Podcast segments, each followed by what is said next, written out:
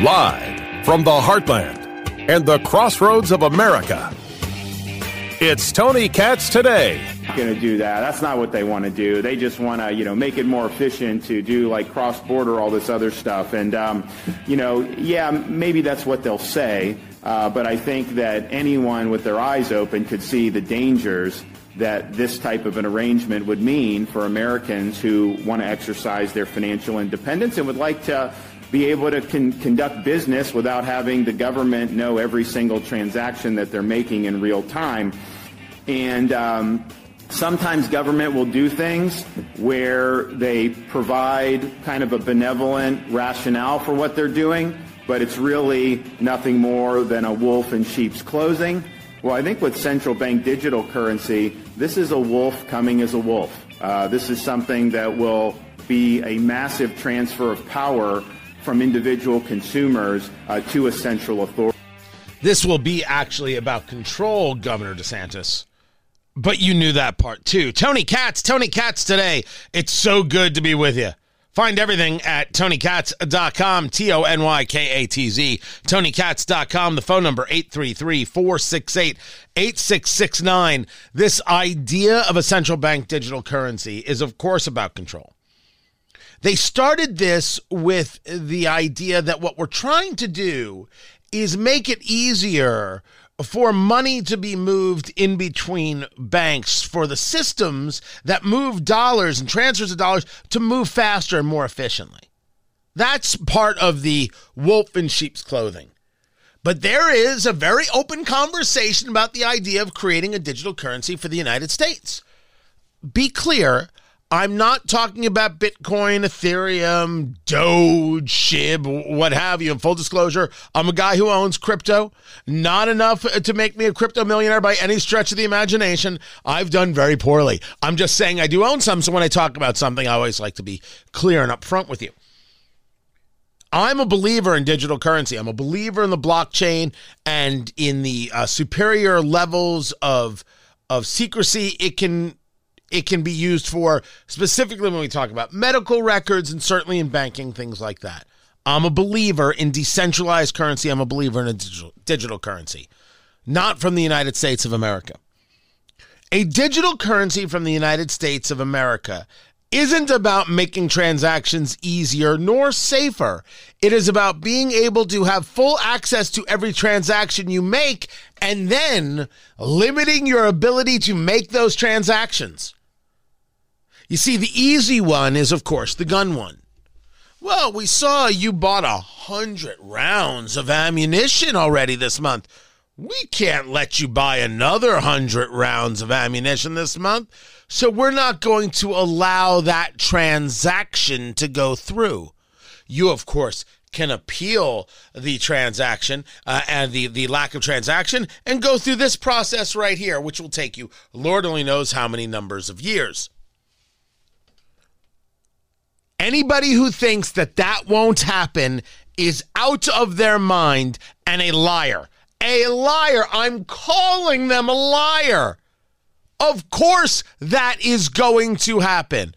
What people are not ready for is the following.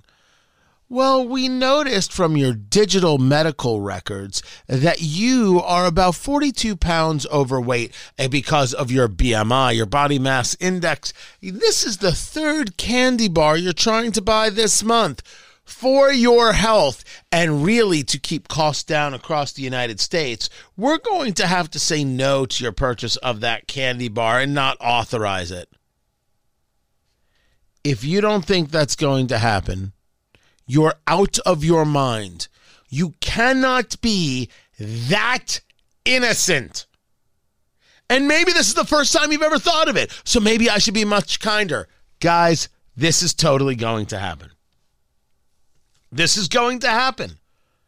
If you have digital currency, you have government making the determination of your payments. End of list. As a matter of fact, I would find it impossible to think anybody could see it any other way. Now, this is, of course, the only story that's going on, but I swear to you, if um, if I engage in any more conversation about Title forty-two, I'm going to go crazy. But don't worry, I'll engage more Title forty-two.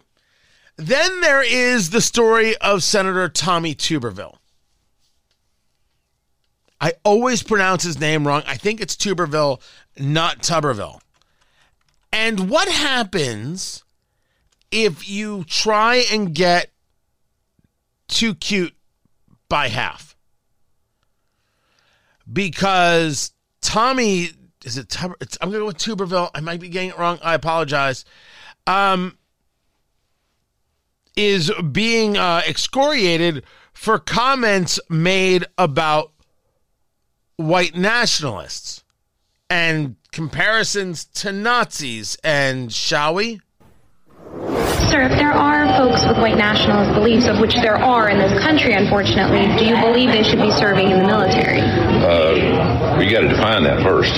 What is a white nationalist? Someone who propagates Nazism, someone who doesn't believe that black and brown you people are equal as black people. You think a white nationalist is a, is a, is a Nazi?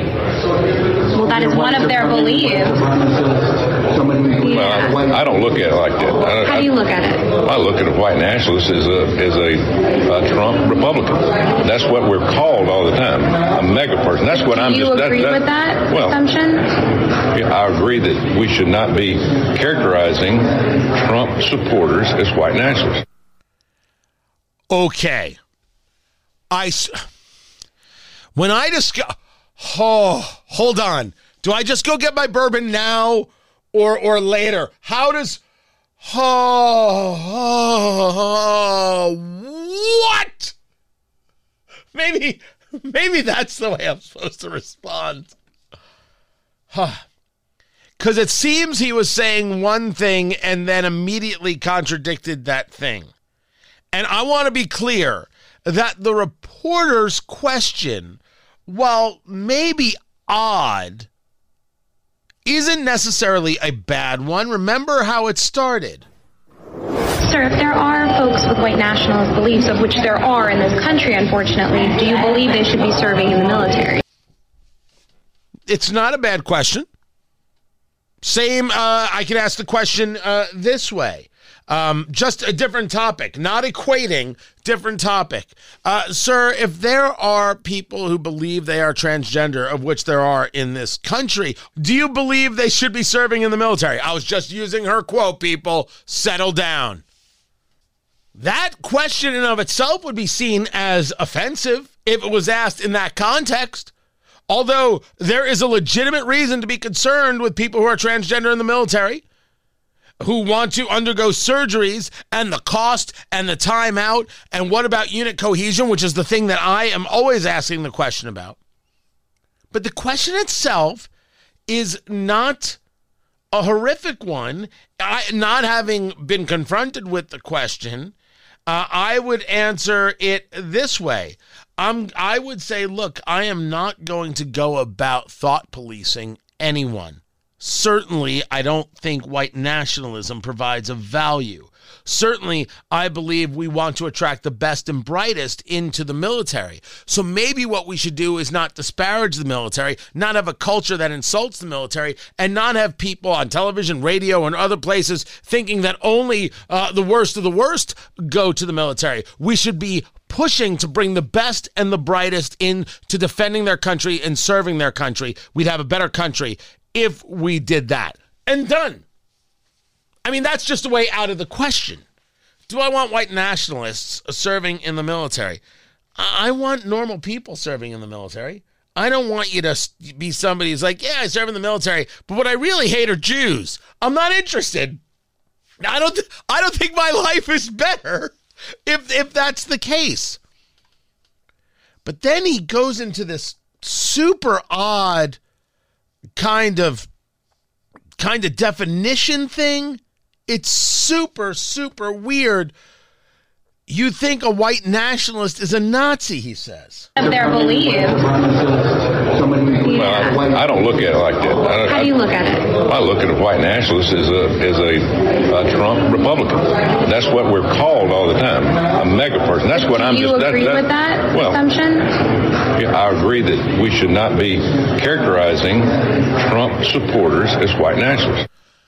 So I'm not sure what he meant. I'm not sure how he's trying to spin that. But he did this. This is, first, this is because Republicans are unable to speak the English language. Republicans are just terrible. Second, it's because the reporter was interested in a bit of a gotcha. Maybe you think that I'm wrong, that the question itself is indeed problematic. I can go along with that. But my God, what senator doesn't walk around knowing how to deal with those kinds of basic things? Do white nationalists exist? Of course they exist. Are they the level of problem the way the political left describes them as a problem? I do not believe that to be true. I believe that the rise of communists are far more of a problem for the United States than the white nationalists. And I can see their tentacles in places like the White House that want to push forth legislation that states that if you have a good credit score, you pay more for a mortgage. And if you have a bad credit score, you pay less for a mortgage, because from each according to their measure to each according to their need, which is the exact conversation of Karl Marx. I consider that to be far more problematic. But Tuberville stepped in it here. And the whole thing doesn't make any sense. But it starts from the place that this senator thought he was too cute by half. Did he actually think he was going to be able to work some kind of learning lesson into a question that, if we take it not on a face value of curiosity, but from a media conversation of gotcha, did you think that was going to work out well? You know what my problem is, and you know this is my problem. You're aware of this about me. You're like, I love him anyway. Bless his heart. I do take it from the logical. I have done this long enough to know that other people don't mean it that way, but I always want to engage it in the logical. I mean, I'm desperate for it. And and and that is, that is my weakness. That's my weakness, that I actually want to have the conversation. I actually want to talk to people. I actually want to engage. And what are they interested in? How can I rip this guy apart? The only place where I know that that's always true and I always handle myself properly is when I'm doing T V interviews, even with so-called friendlies. I know that when you're doing that punditry, you can get yourself destroyed, and that the host is looking to destroy you. The host destroys you. The host is in the news cycle for a good forty-eight hours until the next person's destroyed, because it's always about destruction. It's a feather in the cap for the destruction. Why have a logical conversation, a rational conversation, a decent conversation when you can just kill the guy in front of you until they are freaking dead and then move on to the next guy? And everybody's going to give you an attaboy, and someone will probably buy you a drink at the bar that night. On T V, I'm always aware of it. Always, always, always. I would assume as a senator, you'd be ready for it. And that when you hear the word white nationalist, you know somebody's setting you up for failure. Even I, who's desperate to have the logical conversation, even I as a senator would be like, ah, I know, I know what that is. You were gonna, you were gonna try and engage a logical spin. I, Lord even knows what you were gonna try and do, but bad stuff, bad stuff. Uh, on to good stuff. A judge in Virginia, federal judge Robert Payne, has ruled that a law banning licensed federal firearms dealers from selling handguns to adults under twenty-one violates the Second Amendment and is unconstitutional. I love it. You know, I should I should have played the I should have played the music. As a matter of fact, I don't even know why I didn't play the music. All right, fine. I will play the music. And now, another Second Amendment success story. You don't say you're sorry when you shoot someone. on Tony Katz Today. A seventy-one page ruling from the U S District Court Judge Robert Payne wrote that many of the rights and responsibilities of citizenship are granted at the age of eighteen, including the right to vote, enlist in the military without parental permission, and serve on a federal jury. Quote, if the court were to exclude eighteen to twenty-year-olds from the Second Amendment's protection, it would impose limitations on the Second Amendment that do not exist with other constitutional guarantees. Because the statutes and regulations in question are not consistent with our nation's history and tradition, they therefore cannot stand. Fantastic. I got to tell you, everything is nuts. I don't disagree. Stories like this, I'm like, okay, okay. Maybe, maybe we are going to survive. Maybe we will. Keep it right here. I'm Tony Katz. So I guess I take it at this moment that everybody got it wrong about Tom Brady's retirement. Tony Katz, Tony Katz Today. Find everything at Tony Katz dot com. Oh, I'm not saying he's playing. No, no, I'm sorry. Uh, he he's he didn't join a team or anything like that. He's talking to the Las Vegas Raiders about an ownership stake. It's a conversation that's been happening for a while. Deep discussions, as E S P N reported, I have this story via the New York Post, deep discussions to become a limited partner of the Las Vegas Raiders. He is now a limited partner in the Las Vegas Aces, which is a W N B A team that is owned by the same guy. We're talking about Mark Davis, the son of Al Davis. The guy who doesn't quite understand what a haircut is. So is he now trying to buy the team? Um, it looks that way. It absolutely looks that way. Do I blame him? Gosh, no. He, according to the to the story, according to the deal, he wouldn't have any voting rights. He wouldn't have a say. He would just, you know, be able to to share in uh, in the opportunities and the in the, in the profits. One one one would think. Owning a team, man, that's the height. Owning the team is the quintessential move to prove that you're a baller. He goes to the N F L. Look, Ryan Reynolds and, and Ron McElhenney, they went with Wrexham. Me, um, I'm looking into a uh, American Uni- uh, Disc League uh, team, the A U D L. I, I'm not joking when I say this. There is a group, the American Ultimate Disc League, and they have a team in Indianapolis called the Alley Cats. And I talked about the fact that I would love to learn how to be a part of this thing. Uh, there, there's an owner who got in touch with me. I wrote him back. I haven't heard back yet. Then I had somebody say to me, hey, if you're serious about doing something, uh, check out uh, this team over here with the N H R A. I'm like, I'm sorry. Did you just say the N H R A? You you mean the Hot Rod Association? An N H R A top fuel racing team? I I, I know more about I know more about Ultimate Frisbee. But all right, I'm interested. How do you? How are you not? Let me tell you, living in Indy, it's all about like how do you how do you get an IndyCar team? Like how do you make that happen? That's it. That's the that's the goal. And I'm not just talking about an Indy five hundred IndyCar team, although I think that's the where the place uh, to start. Run IndyCar, run the Indy five hundred, but run it seriously.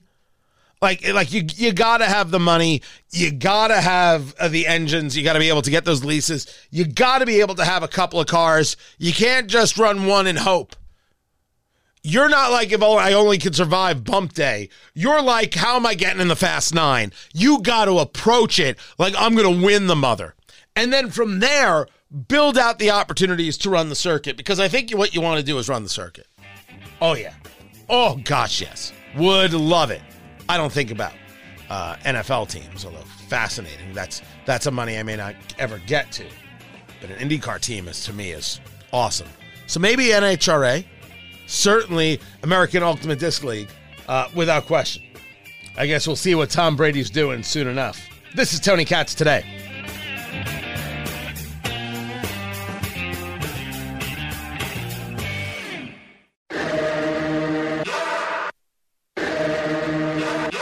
Thank goodness President Biden and Vice President Harris are here to bring us some comic relief with the insanity of how they speak. I mean, this is a heavy news day. It is it is super heavy with what's happened with the end of Title forty-two and those crossing the border. This whole conversation about the Biden uh, family and the corruption and the crime. You can tell me that you don't have enough proof yet, like you're, like you're Steve Ducey. Oh, we need more proof. You don't really have it. All right, well, go, go get it. That's what an investigation is for. But you have the form, a whistleblower saying that Biden took cash for policy decisions when he was vice president. You have the banking information regarding money that got moved and maneuvered. That's enough to start an investigation. If you want to tell me that the Biden family is innocent until proven guilty, I'm there. Absolutely cool. No question about it. But if you tell me that the Biden family is one hundred percent innocent,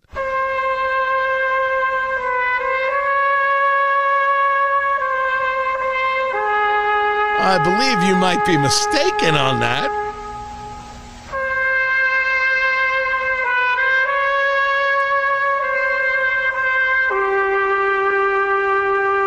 And I think the way you know that there's a, a serious level of, of issues is because I, I go back to it again and again and again. Newt Gingrich, I think, said this so incredibly beautifully regarding why would anybody invest with Hunter Biden? Why would anybody get into bed with Hunter Biden in a business sense? Juan Williams was on Fox News saying, this is a guy who's a drug addict, he's a sex addict, he's an alcoholic, he's not the son you would want. Literally said, he's not the son that you would want. Shannon Bream is pushing Juan Williams on this, and Newt Gingrich comes in, the former Speaker of the House, with the correct response. About the Trump family. So is there a double standard here? When I call out the Trump family? Well, you're saying that. When I know about, I know, I don't know about, look, I think you have a son, uh, Joe Biden's son, Hunter, who might make some business deals. Newt describes this as millions flowing to the family, kind of a, you know, amorphous. But I know specifically of two billion dollars that went to Jared Kushner. Nobody's going to argue about that. All right. My, my point is, if you listen to his description of Hunter, why would anyone invest in Hunter? They were investing in Joe. The rational person knows that is true. That's what makes it so good. He, I mean, he says that in less than ten seconds. It is so perfectly clear. You're like, yeah, of course. Every guy on the street, every guy anywhere knows that that's the fact. And when I've got a whistleblower and when I've got banking data, I think that's a cause for an investigation. Now, will the Attorney General, Merrick Garland, engage one? I don't have any faith in Merrick Garland. There's no faith to have in this ideologue. Thank goodness he's not on the Supreme Court, and we only have to deal with his radical ideology for a few years, as opposed to a few lifetimes. I forgot if I introduced myself. Tony Katz, Tony Katz Today. I forget. I swear to you, I get so into it. Uh, so, so yeah, th- things are a little nutty. I'm like, how do I, how do I lighten it up a little? And Joe Biden and Kamala Harris have made it super easy for me.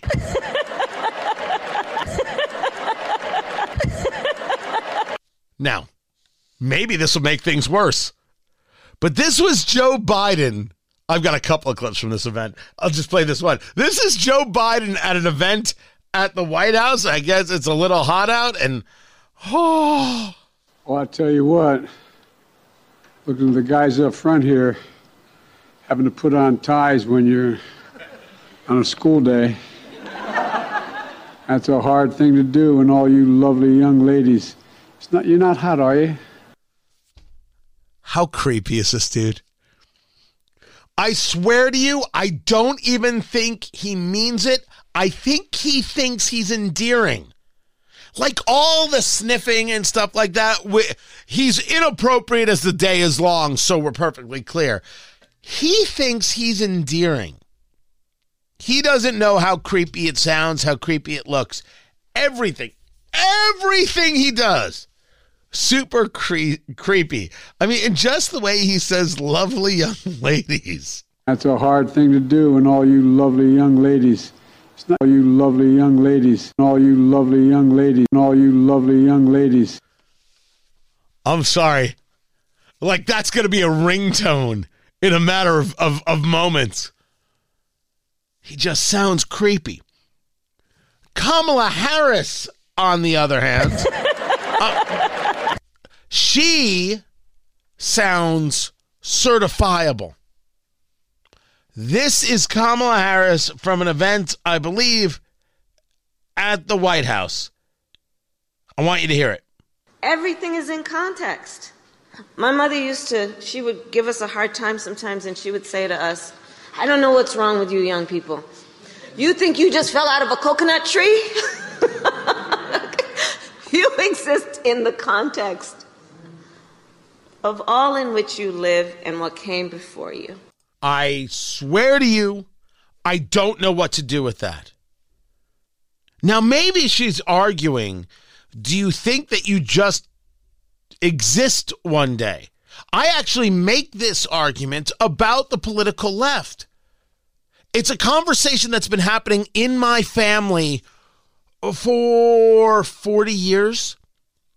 Oh, I grew up differently than you did. I'm willing to guarantee you this. I grew up differently than you did. I'm not saying better. I'm not saying worse. I'm saying different.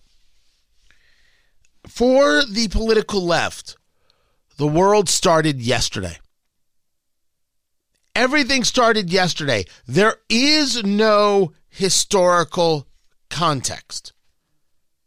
When you take a look at the United States, yesterday I'm at a, a cigar lounge. I had some recording to do. I do it often at uh, a cigar lounge near me, a place called Blend Bar Cigar in Indianapolis, blend bar cigar dot com. And afterwards, uh, I happened to just have time. And I'm sitting outside, just looking at the street. Cars are going by, businesses are, are happening.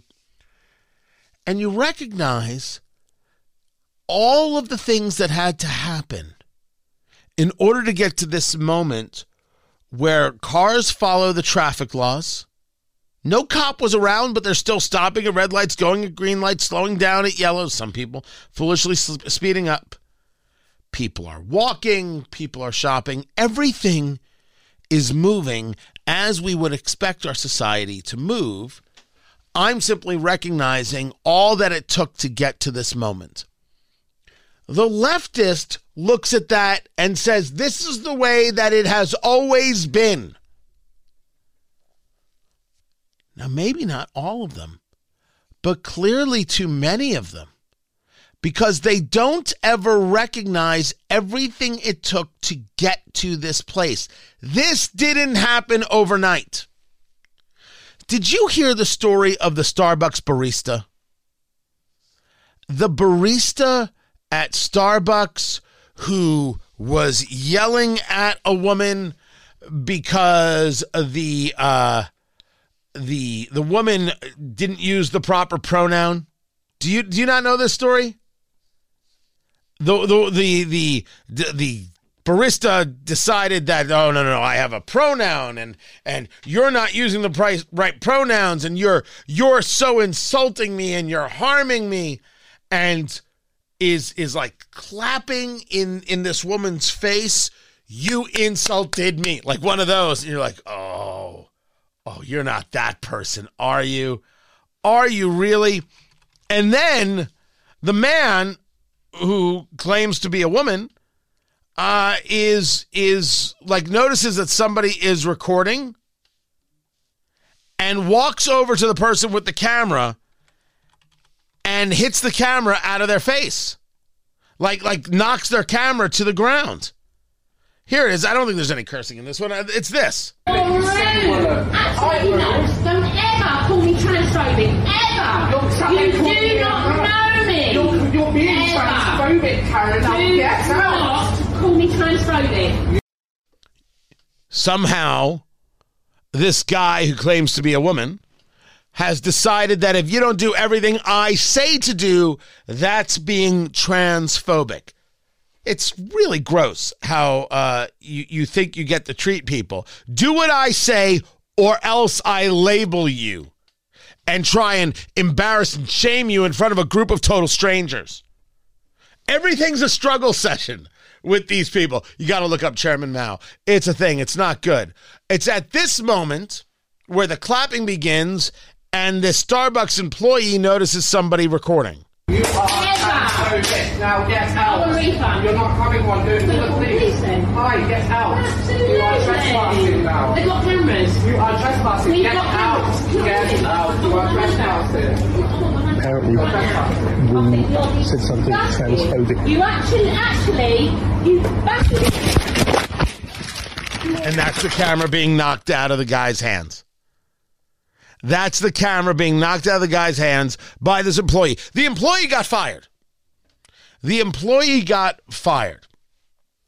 In this em- former employee's view, everything exists within this very microscopic world of immediate gratification and satisfaction. You will do everything I tell you to do right now at this moment. There is no greater context for how everything has happened up until this moment. Now, this happened in, in, in the U K. Uh, it seems to me it didn't happen in the United States. But I found, I found that story to be fascinating because that story is a story about how people don't recognize um. How how growth happens. We talk about race in, in the United States, and we never once recognize where we were and where we are. And that that is remarkable, miraculous growth. That is the whole concept of we the people in order to form a more perfect union. We aren't a perfect union. We want to form a more perfect union, get better as we go. Why don't we celebrate the victories and then continue on down the line to even better opportunities? No, we engage in the division, we engage in the destruction, and we say, if you don't do the thing we tell you to do at this moment, you're a racist, you're a bigot, et cetera. You're a white supremacist. You're you're not being anti-racist. And if you even ask a question, that's because of your white fragility. It is about engaging in full-on attacks as opposed to trying to figure out ways to move to the next promised land.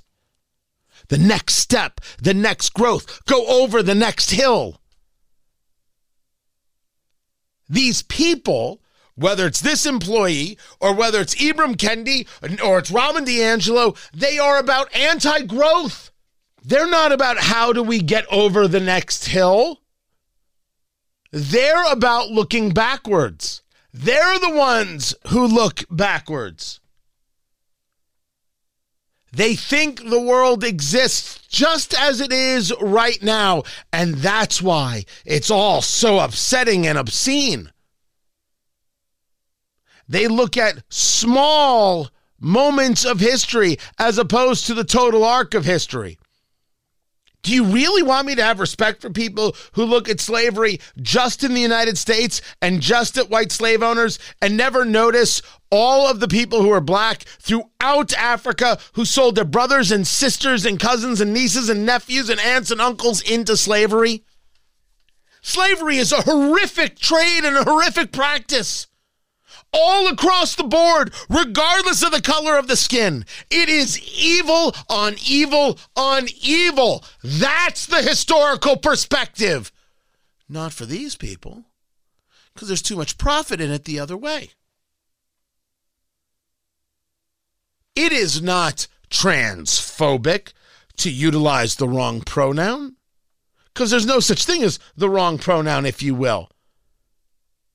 And let's say you prefer to be called something else. What's wrong with a little grace? What's wrong with a little waiting? What's wrong with a, you know what, society will get there bit by bit, piece by piece. You don't have to get angry. What these people have been told is, in order to be a fully functioning human being, you have to be outraged when anybody does the thing that you don't like, and therefore you're right and they're wrong, and they have to be destroyed. Because they think the world exists only in that little microcosm. Now, maybe that's what Kamala Harris was discussing. Context.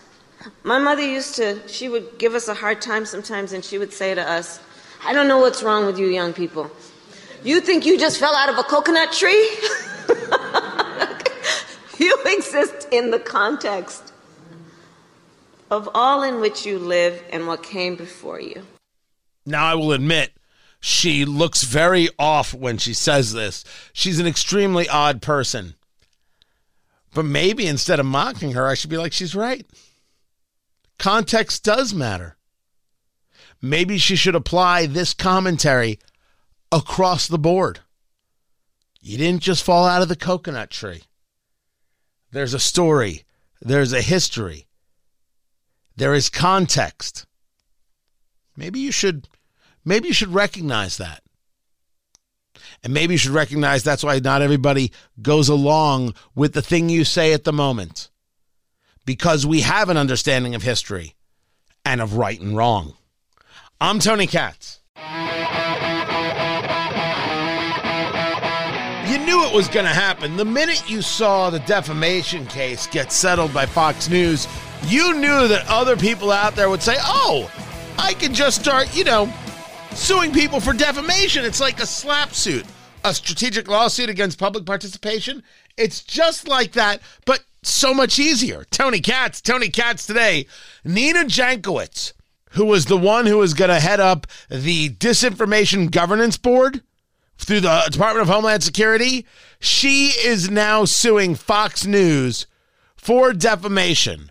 Over the course of eight months in twenty twenty-two, Fox talked about Jankowicz more than three hundred times across its broadcast and online publications. Fox's employee hosts and commentators derided and lied about Jankowicz on repeat and continue to do so even today. She was part of a board that was absolutely about trying to silence people. And then, of course, there was this. Malingering is really quite ferocious. It's when a huckster takes some lies and makes them sound precocious by saying them in Congress or a mainstream outlet. So disinformation's origins are slightly less atrocious. Holy crap. Yeah, there was a lot to talk about regarding this committee and Nina Jankowicz's position within. It's not defamation to know that the committee was a trash idea, that she herself was questionable, and that she was totally bastardizing show tunes. Probably still is. I'm Tony Katz. This is Tony Katz Today.